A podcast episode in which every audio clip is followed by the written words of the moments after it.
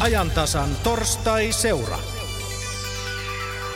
Tänään puhumme torstai-seurassa menestymisestä ja onnistumisesta. Otamme kohta yhteyden Kemin studioon, jossa onnistumista pohditaan tanssiyrittäjän ja muusikon kanssa. Täällä Pasilassa meillä on vieraana paljon pelialasta kirjoittanut Jani Niipola. Tervetuloa. Kiitos. Tuore kirja Peli silmää sävel korvaa kertoo tarinoita suomalaista peli- ja musiikkiviennistä. Osaatko laittaa mittakaavaan, mihin musiikin ja pelialan vientiä voisi verrata?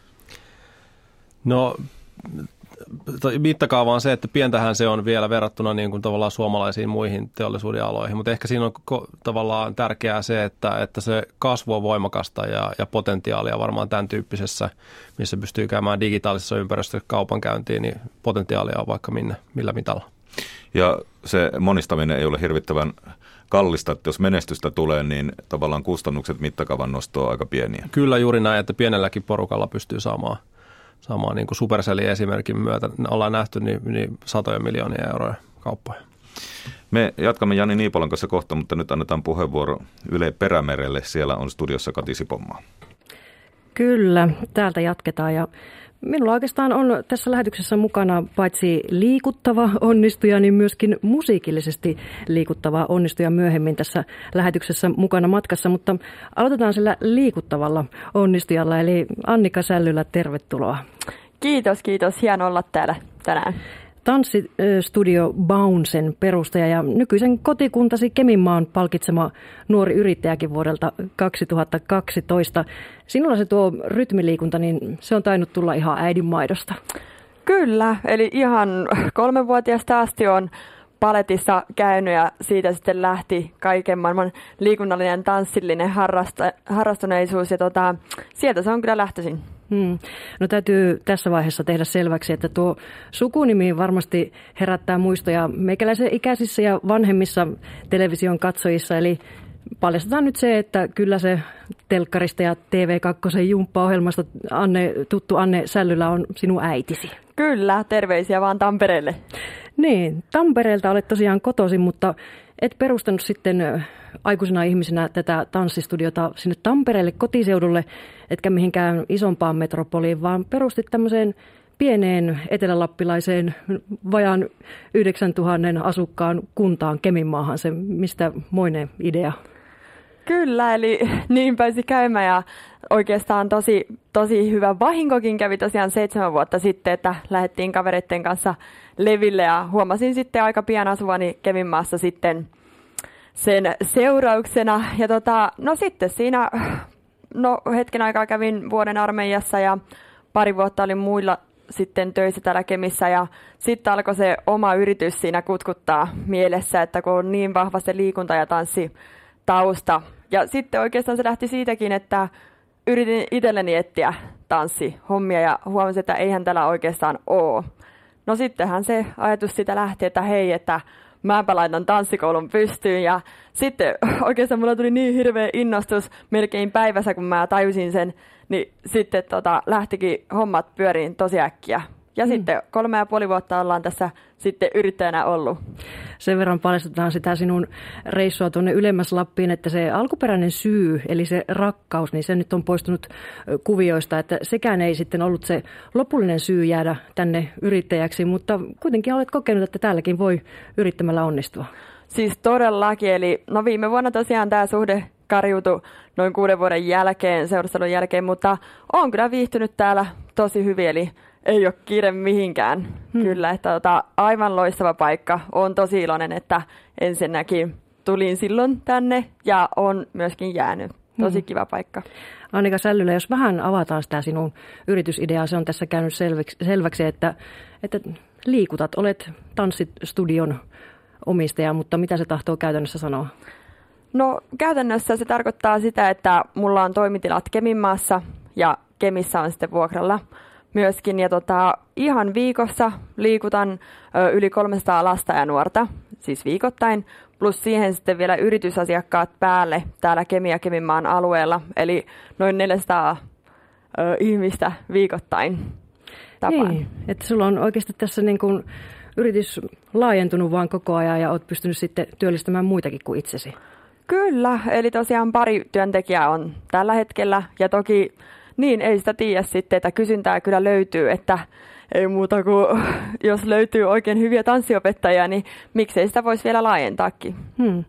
Uskoa omaan yritysideaan ihan ilmiselvästi riittää. Juh. Kyllä, ju, sanoi Annika.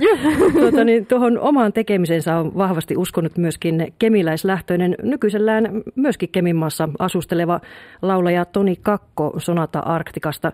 Ja täytyy sanoa, että hän olisi erittäin mielellään osallistunut tähän suoraan studiokeskusteluunkin, vaikka edes puhelimitse, mutta Miestä vie näin loppuviikosta ihan minuutti aikataulu. Paitsi Sonata Arktikan minikiertue, niin myöskin niin kutsuttujen hevilaulajien yhteinen raskasta joulua kiertue työllistää tuota laulajaa. Mutta Jari Vesa nappasi Toni Kakon langoille tuossa alkuviikosta. Aikoinaan oli ensin Triggy Beans, Triggy Means ja vuonna 1999 levytyssopimuksen myötä tuli sitten Sonata Arktika. Terve Toni. Terve, terve Jari.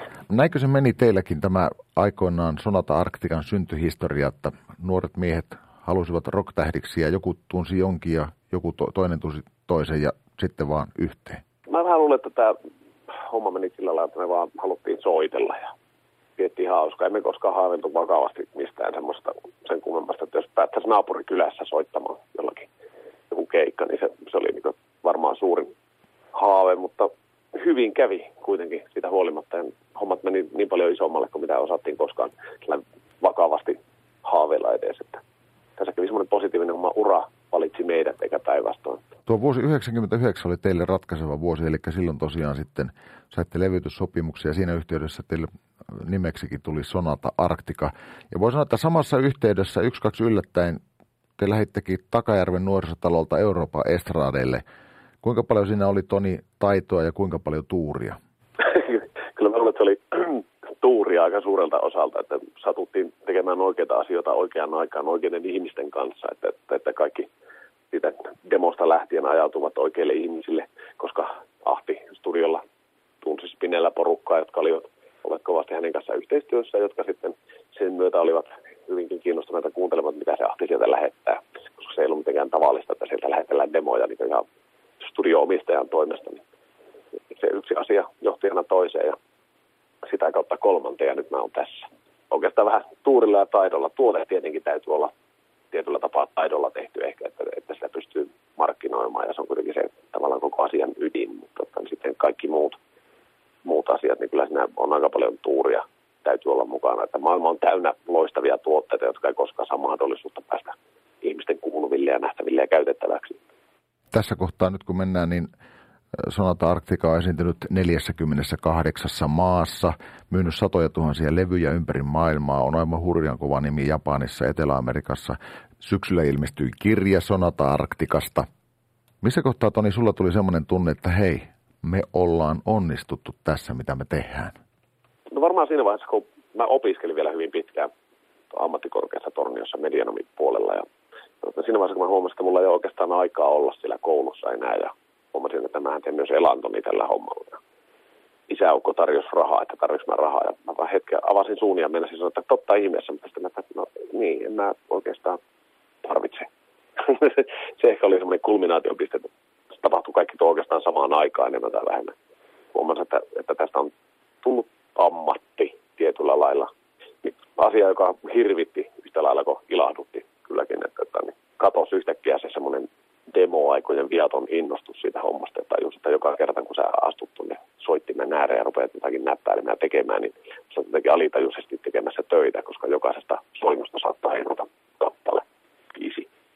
Tuliko siitä sitten semmoinen onnistumisen paine myös sitten, että joka kerta kun studioon mennään, niin täytyy onnistua, levyn täytyy onnistua, kiertueen täytyy onnistua, koko ajan täytyy onnistua? Ei, en mä ole sitä koskaan paineita ottanut. Se keikka kerrallaan mennään, että jokaisella keikalla pitää onnistua. Ja se oikeastaan siinä, että hän on useimmissa tapauksissa valmiiksi kirjoitettu, kun studio mennään. Ainahan näin ei ole ollut kyllä, mutta että, en mä tiedä, mä sitä koskaan tietoisesti oikeastaan paineita ottanut. Siis timantithan syntyvät paineen alla, mutta, ja olen huomannut sen myös itse, mutta että, niin se on ehkä, mä ottanut sen vaan positiivisena. Se on antanut mulle ehkä voimaa enemmän kuin mitään muuta kuinka hyvin teidän fanit tuntee ja tietää, että te olette Suomesta? Onko sillä jotakin merkitystä tuossa teidän musiikissa ja teidän musiikkimaailmassa? No, suomalaisuus on tietenkin, jos lähdetään jostakin Etelä-Amerikan vinkkelistä asiaa katsomaan, niin kauheankin eksoottinen asia. Meillä on lunta ja kylmää ja jäätä ja kaikkea ja keskiyön aurinkoa ja kaikkea hauska, niin onhan sillä merkitystä totta kai. Me ollaan, me ollaan eksoottivuote tuolla maailmalla ja kyllä me tuodaan, ja ihmiset tietävät, että me olemme Suomesta. Ne ei välttämättä osaa pistää neulaa karttaa just sitten tarkalleen oikeaan paikkaan. Vähän, vähän Texasista etelän tyyppinen juttu, mutta suomalaisuus on hyvin, hyvin tiedossa oleva asia meidän kannalta tuolla maailmalla ja, ja, ja myös tätä kemiläisyyttä tuodaan esille. Sitten monta kertaa on käynyt tuolla, paikallisissa kaupoissa käy, niin siellä saattaa joku vaikka japanilainen ihminen katsella kauhean pitkään ja ujostella ja ajattelee, että no en mä nyt kehtaa millään mennä mitään nimikirjoitusta tarjoamaan. Sitten tulee sähköposti viikon päästä, hän oli siellä näin sinut kaupassa, mutta en uskaltanut tulla juttelemaan pyytämään nimikirjoitusta. Tänne tulee ihmisiä ihan senkin takia, että bändi on täältä, haluavat nähdä missä olosuhteissa kaikki se taide, joka heitä koskettaa, on syntynyt. Toni, tähän loppuun esitän sulle semmoisen kysymyksen, että jos summaat koko tämän teidän matkan, sinun matkasi ja Sonata Arktikan matkan, teidän tämän onnistumisenne, niin miksi te olette onnistunut? Me ollaan vaan tarpeeksi hyviä siinä, mitä me tehdään, tarpeeksi sympaattisia ihmisiä.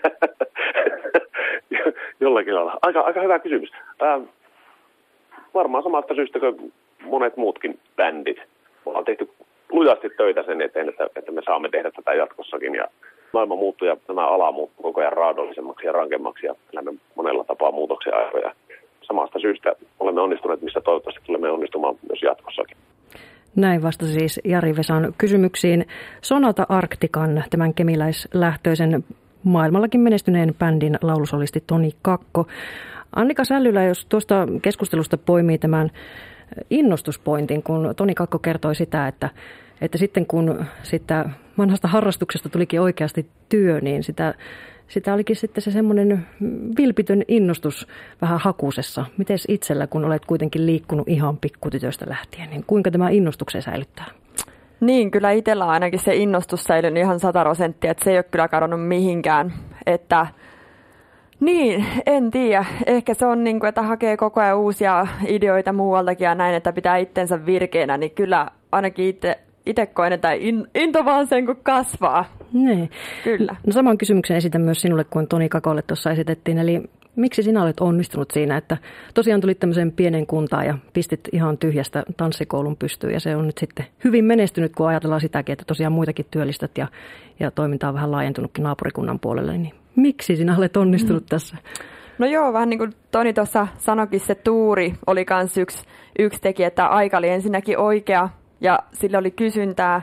Ja tietysti se, että just toi into, että se oli niin, kuin niin palava, että tavallaan sitä teki töitä niin paljon sen eteen, että se onnistui.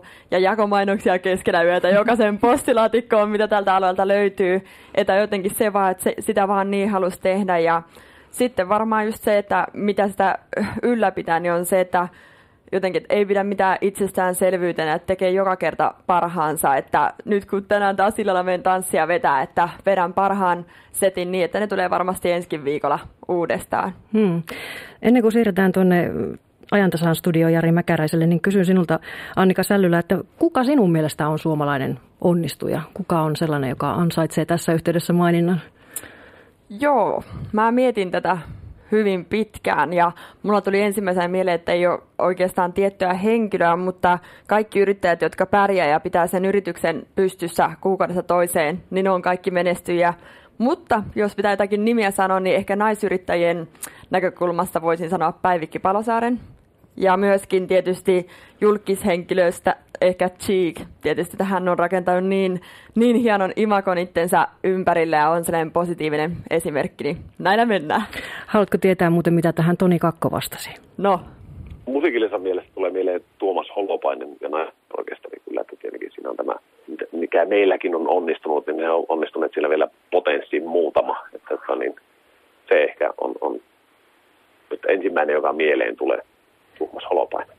Tuomas Holopaiselle antoi kredittiä, eli vähän niin kuin kollegalleen Toni Kakko tuossa. Mutta kiitoksia Annika Sällylä. Mehän siirrämme tämän keskustelun nyt sitten Jari Mäkäräinen sinne ajantasan studioon. Kiitos Kati Sipomaa sinne pohjoiseen. Me jatkamme tosiaan Jani Niipolan kanssa. Minkälaisia ajatuksia tuli kun kuuntelit tuossa, mitä tuolta Kemistä kuultiin?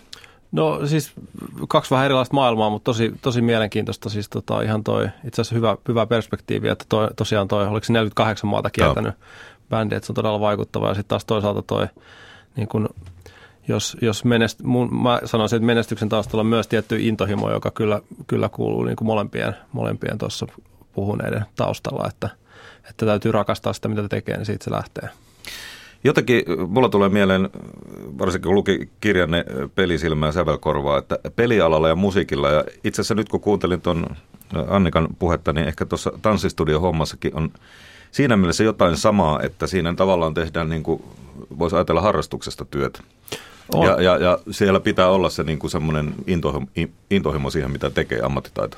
On, on joo, että se varmaan, niin kuin, mä luulisin, että siinä on tietyllä tavalla sitä kautta ne ensimmäiset vastoinkäymiset ei tunnu niin pahalta, koska se joka tapauksessa olet valmis aina, aina yrittämään uudestaan. Ja, ja sehän pelialalla tavallaan jo ihan liittyy tuotekehitykseen, että se niin kuin, vähän niin kuin heitetään maailmalla nykyisin mobiilipeliä ja katsotaan, sitten kun palautetta tulee, niin sitä on helppo muokata. Et musiikkibisneksessä ei ole ehkä niin, sinne, siellä vielä edelleen, edelleen niin kuin levyä tehdään vähän eri tavalla. Mutta mut, mut joo, se, että se niin kuin tavallaan, että jos sulla on intohimoa, niin sit sä et lannistu heti, koska, koska sitähän sanotaan näin, että yhden yön menestykseen on tehty aina vuosien työ.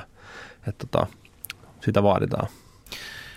Ja myöskään pelialalla musiikilla toisaalta sit, sekin on ehkä sama, että ei voi koskaan tietää sillä tavalla, mistä tulee hitti, että sitä ei, ei pysty tuota paraskaan biisin tekijä tai pelin tekijä ehkä niin kuin itse päättämään, että tästä tulee hitti. Ei joo, mutta toisaalta taas sitten niissä on ehkä samaa se sellainen, mitä nyt tuossa meidänkin kirjassa tulee tavallaan, että, että sitä pystyy, todennäköisyyttä pystyy nostamaan sillä vaikka, että suomalaiset bändit tai, tai pelifirmat niin kuin – pitää yhtä ja, ja se tavallaan se yhteishenki, että jos mennään vaikka sinne Japaniin tai, tai, tai USA johonkin messuille, niin mennään niin kuin suomalaisina näyttävästi ja pidetään vähän meteliä itsestä ja luodaan tavallaan sitä, sitä niin kuin sellaista – omaa mainetta ja kiinnostusta sitäkin kautta, että et, et Suomesta tullaan positiivisella hengellä hullut suomalaiset fiiliksellä, niin se, se tavallaan hyödyttää kaikkia sitten, että sellainen yhteishenki on tosi tärkeä.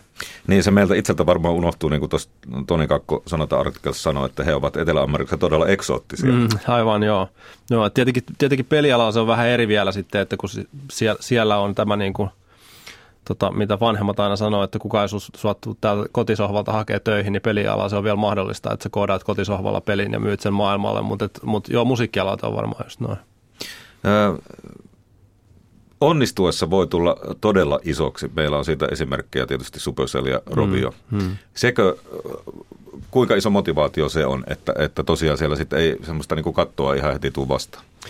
No kyllä se varmaan sitä tavalla, tietyllä tavalla mä luulen, että se siihen niin kuin osa, sanoisin, että osa pelialan yrittäjistä on niin yrittäjiä ja osa on niitä taiteilijoita. Että, että on myös sellaisia vähän niin pienempiä taloja, jotka hyvin vahvasti on sit siinä ehkä lähempänä kanssa musiikkialaa, että, että tavallaan haluavat toteuttaa vaan omaa visiotaan ja sitten ehkä, ehkä se niin kuin onnistumisen elämys tai menestys on myös sitä, että, että yleisö vastaa siihen. Mutta varmasti toi on tavallaan, että se on niin todella potentiaalinen ja kiinnostava, kiinnostava markkina ja, ja tosiaan tuntuu siltä, että kattoa ei, ei ole niin kuin pelialalla tuossa maailmassa.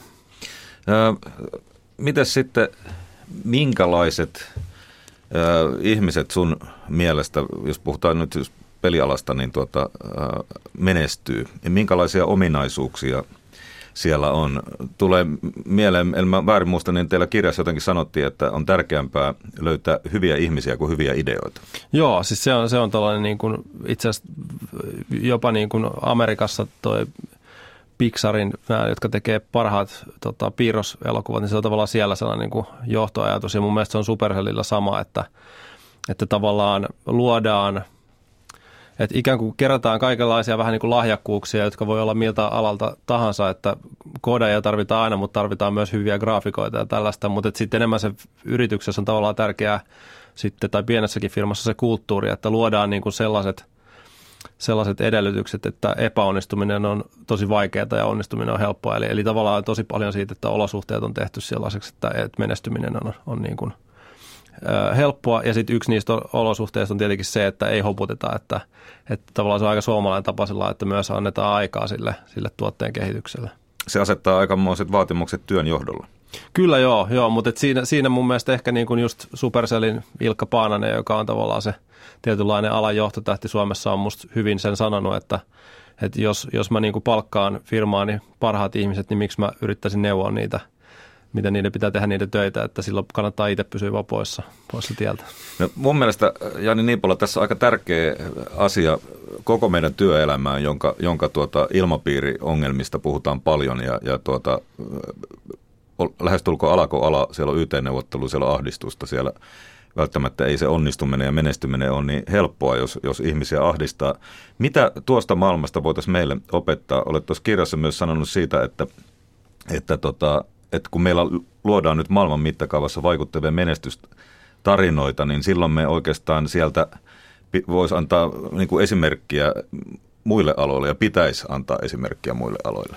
Joo, siis mun mielestä se niin pelialalla on paljon, paljon opit, opittavaa, että se usein jää vähän niin kuin hämäräpeittoa, koska se on ikään kuin, että en ole kiinnostunut peleistä, ei kiinnosta, mutta että tavallaan siellä on tosi mielenkiintoisia toimintatapoja. Että varmaan tuollainen niin kuin vastuun jakaminen ja sitten ihan se sellainen, että se, mikä tosin se ei kaikille aloille sovi, mutta että heillä on hyvin nopea tavallaan niin kuin se, että tarkastellaan, että tehdään näin, toimiiko se, jos se ei toimi, tehdään toisella tavalla ja, ja yrityksen strategiaa voidaan muuttaa ja työtehtäviä voidaan muuttaa, muuttaa niin kuin sitä, sitä, sitä kohtaan, että tehtäisiin, tehtäisiin niin paremmin tai onnistuttaisiin paremmin, mutta toki osa niistä on vaikeammin sovellettavissa kuin, kuin että jos on raskas teollisuuslaitos, joka, jos on tietty prosessi, niin se ei välttämättä ole niin helppoa. Mutta esimerkiksi jo se, että, että kilpailijat, suomalaiset firmat toimii yhdessä, kun ne lähtee maailmalle, niin se on jo sellainen niin kuin aika, aika niin kuin selkeä homma, että voisimme liittoutua – suomalaisten yritysten kesken voimakkaammin, kun me lähdemme maailmaa vallottamaan.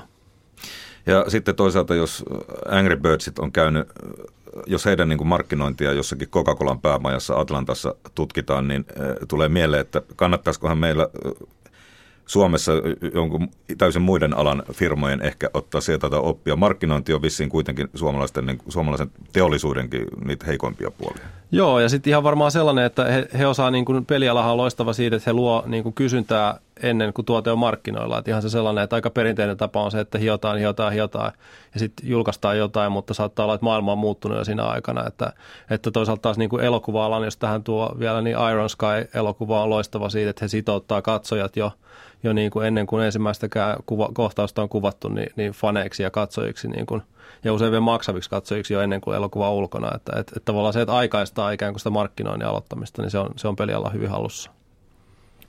Sitten vähän filosofisempi kysymys. Mitä Jani Niipola sinä ajattelet, mitä se menestyminen oikein on? No, me, hyvä kysymys. Menestyminen on mun mielestä sitä, että, että niin kuin, toisaalta se on sitä, että on niin kuin suuria unelmia ja, ja toteuttaa niitä. Et kyllä se mun mielestä aina on jotain sellaista, joka lähtee, lähtee niin kuin itsestä, mutta se, jos pelialan, pelialan puitteissa niin kuin miettii, niin pitää unelmoida rohkeasti tosi, tosi pitkälle. Ja, ja toisaalta taas menestyminen on myös sitä, että sitten kun sen saavuttaa, niin tota, muistaa olla nöyrä ja, ja jakaa sitä ympärilleen vähän niin kuin Supercell-mallin tyyppisesti, että, että, sä, että menestyminen – on ikään kuin se positiivinen maali, joka koko ajan hämöttää, että, että siinä vaiheessa kun ajattelee, että hei mä olen menestynyt, niin kuin tässäkin itse asiassa muusikko sanoi hyvin, että ei sitä edes itse tiedä, että mä vaan heitän seuraavaa keikkaa tyyppisesti, niin se on kyllä se niin kuin ehkä, ehkä se on vähän sellainen elämäasenne kanssa, että uskaltaa jahdata unelmia. Se, ei, se tekee ehkä sitä kovastakin työnteosta sitten hiukan helpompaa, mutta työtä se vaatii joka tapauksessa. Mitä jos menestyksen esteenä on semmoinen niin kuin suunnaton paine menestyä. Mm. Näet sä, että siinä on niin kuin riski siihen, että puristetaan sitten liikaa? Joo, joo, siis varmasti on, mutta toisaalta taas se, mä en myöskään sitä, niin kuin, en halua tässä saarnata jotain niin kuin positiivisuuden sanomaa liikaa, että, että ehkä tärkeintä olisi sellainen tietynlainen niin kuin balanssi, tasapaino siitä, että varmasti niin kuin mä luulen, että peliteollisuuden firmoissa, jossa niin kuin juhlitaan epäonnistumisen kulttuuria, niin välillä varmaan ottaa vähän päähän, jos joku asia menee pieleen, mutta enemmän se sellainen tavalla, että, että osaisi aina niin kuin astua ehkä askeleen taaksepäin siitä, siitä tilanteesta ja tutkia, että mikä tässä on nyt, nyt niin kuin, tota, paras ratkaisu seuraavaksi. Että et mä luulen, että menestys, menee, menestys varsinkin tuollaisella alalla, jossa tekninen kehitys menee koko ajan niin nopeasti, niin on myös sitä mukautumiskykyä, että, että, ja ihan varmaan sitten yksittäisen työntekijän kannalta sitä, että, että pystyisi vaan niin kuin, tota, sopeutumaan siihen, että maailma muuttuu ja mitä kaikkea tässä joutuu tekemään. Se on vaikeaa, mutta et, et, tuntuu vaan vähän itsekin välillä, että tällaista tämä nyt on, että täytyy vaan yrittää parhaansa mukaan sopeutua.